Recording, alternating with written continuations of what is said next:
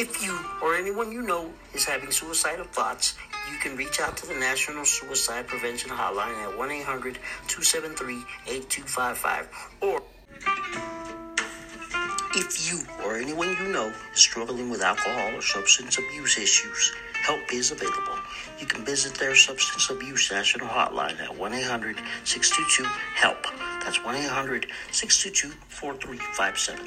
You can also contact me on any of my social media platforms or send me a direct message or email to the Peace Program at hotmail.com. That's the Peace Program at hotmail.com.